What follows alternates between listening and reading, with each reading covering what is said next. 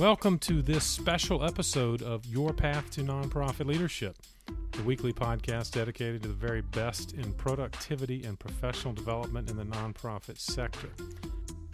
I'm convinced a big part of professional success in the nonprofit sector is you taking a, a, proactive approach to your personal strategic planning and, frankly, not waiting for your organization to help do it for you. That is a central theme to the path to nonprofit leadership and the framework we've developed as we talk about seven distinct elements that help you build the kind of plan you need for long term success. Now, these episodes are being recorded at the end of 2019, and they will certainly help you think critically about the year behind you, but more importantly, help you begin to build a framework for your 2020 plan. Now, if you're listening to this at a different time of the year, I certainly think the four exercises I'm going to recommend are applicable to any time of year as you are looking back and planning forward at the same time. If you haven't done an exercise like this, which I would call a year end annual review, um, consider taking a couple of hours to do it. Uh, you can go shorter or longer, depending on what level of deep dive you want to do into these exercises. But again, I am convinced that some time spent in reflection over the past 12 months will help you be sharper and provide more clarity to the path ahead of you in 2020. And I'll talk more about in a episode to follow about specifics around the 2020 plan, but first let's dive into this episode, which will provide you four distinct activities to help you review 2019 and be more effective in your 2020 plan. All right, let's jump into it. The first exercise I'm recommending in your 2019 annual review is a strategic calendar review. And again, pull it up on your computer or pull out a paper calendar if that's what you prefer but I'm going to suggest an analysis of 2019's calendar at three distinct levels because I think there is value in each. And again, this will help amplify the success of your 2020 plan by reflecting on 2019. The highest level review in the first part I would suggest is looking at 2019 as a whole, but maybe diving into the monthly review. Um, the months uh, obviously are not created equal, yet many of our annual plans tend to assume an equal or equivalent set of activities in each of the 12 months. But the fact is that's seldom the case. December is almost always impacted by the holidays and perhaps a decline in productivity. And understandably, July or whatever month is your typical vacation heavy month, if you're able to do that, that also is an impact that you need to consider. Some of you have fiscal year ends that are not with the calendar year end. So June is a crazy month. The the bottom line is as you go through 2019, I would characterize each of the 12 months. What are the key themes or issues that emerge that you can look back upon, which of course are going to help you think ahead to a 2020 plan that takes into consideration those issues that each month provide. What I'm looking for when I do this exercise is again putting kind of a thematic description on each of the 12 months. And I'm looking based on 2019, which were the most productive months for me. And specifically, I'm looking to identify one month for each quarter that a lot of positive activity occurred in 2019, and I'm going to look to amplify that even further in 2020. Um, so for me, there were three months that I, I, identified as effective, and I wonder if you could do the same thing. Um, determine which months were most effective, which ones were not, and then your plan again can accommodate accordingly going forward. The second level of analysis I'm doing on the calendar is now diving a little deeper into the weekly review and trying to see what trends exist as I review the calendar as to where all my uh, required meetings are happening. Are there certain days that always seem to pile up with meetings? is there opportunity to push even more to those days if, if you're someone who likes to get all your meetings done together? Uh, for me, what I'm looking for is opportunities for more strategic time to do the kind of work that is required. and I think many of us are the victim of our calendars as opposed to uh, taking advantage of proactivity. Could I push more meetings in a certain direction each week to therefore free up time to do the type of activity my organization really needs me to do as opposed to the occasional distraction and particularly if it's just intermittent meetings each day so you never feel like you can escape. In addition to time blocking opportunities in other words ways i can bulk together meetings on certain days and perhaps free up other days for more productive activity i'm also looking at my weekend routines. And so that's something you could g- uh, glance through and see, uh, reflecting back on your monthly themes of which months were particularly busy. Um, did you make better or worse those months based on activities you planned over weekends? Uh, did you give yourself enough of a cushion after particularly difficult weeks and uh, even months with some time off? or did you plan strategic activity, including professional development, over some of those weekends, which both enhances your professional journey throughout the calendar as well as giving you some professional development opportunities going forward? Now, having done the monthly review as a high level annual analysis and then gotten a little more deep into weekly review in terms of trends and ways to preserve days and productive time when I get into literal daily review, what I'm looking for there is who I'm meeting with.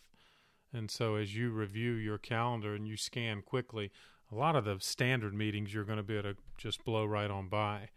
But as you look at the actual people you met with, um, I think that's going to trigger a couple things. One, there are people you met with way back in 2019 that deserve more of your time and energy, and you need to make a list and see who among your contacts deserve uh, more time and perhaps uh, uh, an intentional effort to get together.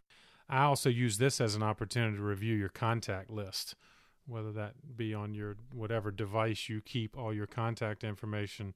It's a good time to, to scan that as well, particularly around these folks that uh, I would call your aspirational peer group that you want to spend more time with and learn from and so forth.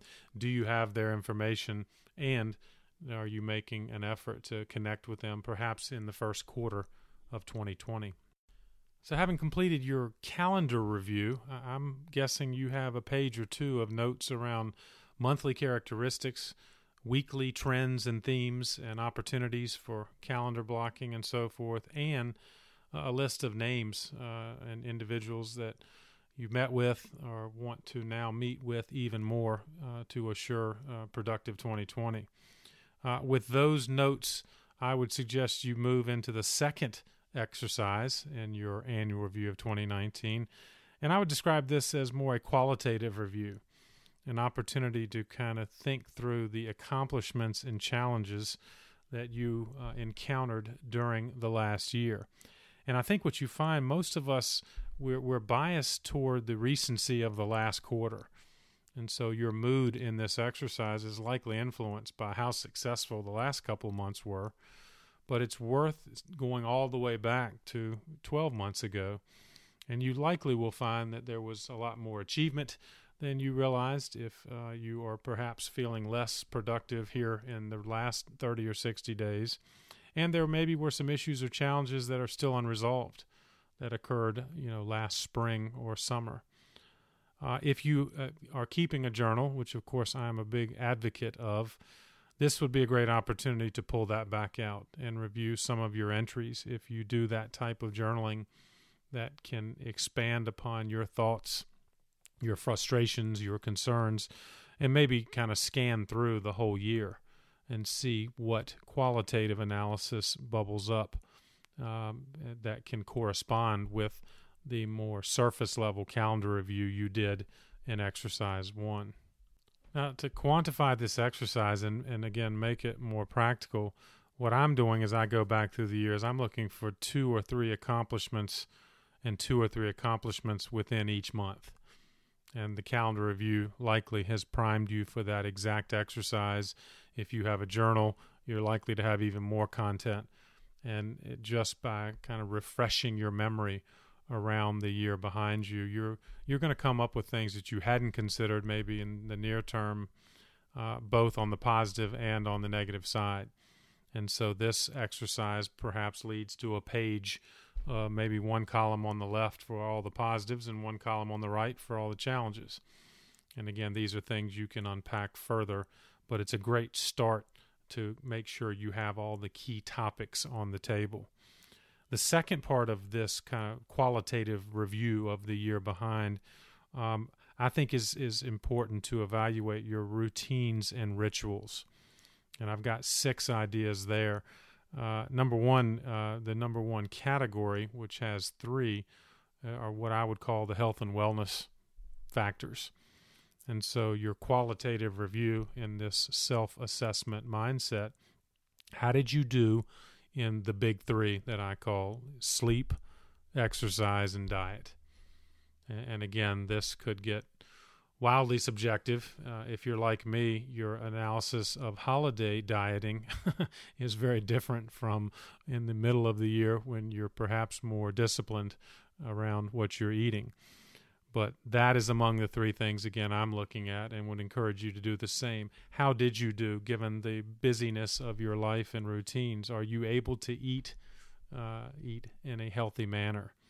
Uh, are you able to find time to exercise? You know, whether it be the early morning or evening or midday activity, does your routine and getting back to your calendar analysis allow you the time to get the exercise you know you want and need. And finally, one of the things I've been fascinated in particular with some of my reading in 2019 is the science around sleep and uh, what I think is generally a very poor sleep environment for so many of us. Uh, we tend to work too much, we stay up too late, and we're not getting the kind of rest we need to be productive. So, that is again a self directed question I would encourage you to consider do your routines allow you for effective sleep, exercise, and diet? And that will lead to, of course, perhaps changes in those routines in the year ahead. Uh, the other routine and ritual uh, area I would uh, suggest you explore are three distinct time periods each day. Think about what your morning routine is like. You know, is it a scramble to get started? Is it hitting the alarm and, and racing out the door? Or does your morning routine have opportunities for even greater productivity? But what I'm suggesting here is analyze what your morning is literally like. Likewise, what is your arrival to work and that routine? Are you racing into the first meeting of the day, or are you able to, to get things done before the quote formal activity begins. What what is that routine literally when you arrive at your work station? And similarly, what is your evening routine? Um, is it just a kind of collapse at the end of the day when you've gotten all that you can fathom accomplishing? Or do you have evening rituals that allow you to do other things, um, perhaps on a personal and professional development level in addition to the work requirements that you are taking home with you. So now that you've done your quantitative and qualitative calendar review and activity review, I would suggest as exercise number three a formal effort to declutter your life. And we all share some of these characteristics, I'm convinced, either at the office or at home, or likely both, that there's just a pile of stuff that you need to go through. So I would suggest, again, if you're listening to this during the holiday season, you can find an hour even to go through the pile and not let that kind of clutter reduce productivity that you're going to need to hit the new year running. What I do is simply gather all the piles. This is classic David Allen getting things done strategy. Put everything in one big pile and go through it as opposed to having piles all over the place pull up a trash can, pull up a recycling bin, maybe put another pile next to your scanner uh, for items that you can turn into digital format and just go through it. Um, this exercise alone, I think, just has therapeutic value to declutter any of your working spaces, but it will have practical value too because you're going to find things one that you forgot about. You're going to find a whole lot of things that you don't need anymore, and it's going to remind you of ways you can move forward more effectively.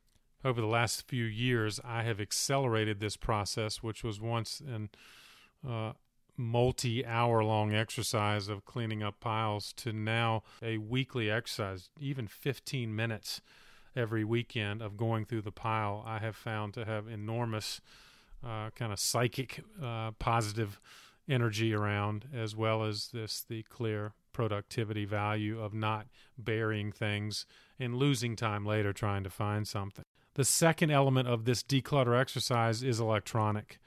And of course, I know you could get into an endless exercise of going through your emails, which I think is part of it, and and taking some time at least to do a high level scan of your email, maybe sorting it by recipient, because I think a lot of categories of emails we receive you can quickly discard. But if you go back through emails from key individuals, that's when you're often able to find something that either you didn't respond to or could respond to more uh, effectively. I'm also looking at all my devices. Uh, are there apps that are no longer necessary? Is my home screen on the desktop just a mess? Am I carrying documents and duplicates of documents that I don't need anymore? So, again, even one hour of decluttering your electronic uh, items can have a huge effect. The third and final element I do here is review my filing system electronically. I use Evernote to organize my electronic file cabinet, and so a relatively quick review there allows me to eliminate duplicate files and then look for items that have not been categorized effectively or at all so that I can put them in a place that I'll be able to find them later. Again, nobody's going to get excited about this activity, but I would suggest find a comfortable chair clear a nice table with plenty of space to spread things out, turn on some music that you enjoy, and knock it out. Well, the fourth and final exercise in my recommended year in review ritual is to go back very intentionally around all the professional development content you acquired in 2019. Because if you're like me, you likely sampled a lot of activity, whether it be reading, whether it be online, whether it be going to a conference or meeting with someone that you would consider an aspirational peer. But what you likely didn't do is is go back and reflect on next steps in each case. How many of us come back from a conference and in fact motivated all the way home, but then of course once you get home, uh, life hits and you're not able to to turn any of that good content into actionable productivity. The calendar review hopefully lifted up some items that perhaps you forgot about, the conference you went to. Maybe it was a strategic planning retreat with your organization.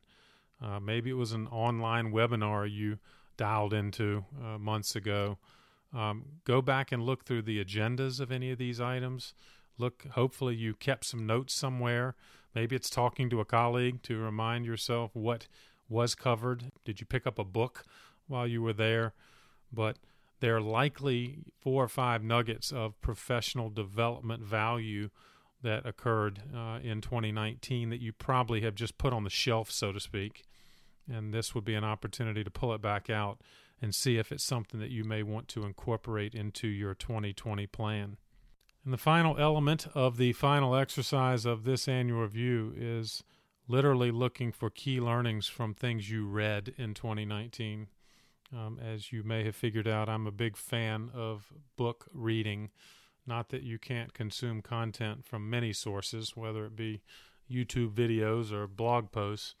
I do think there is real value in looking for uh, authors and topics that are of interest to you and reading them in a deeper format. I keep track of all the books I've read. In fact, I've disciplined myself now to write a kind of quick one page book report of every book I read during 2019.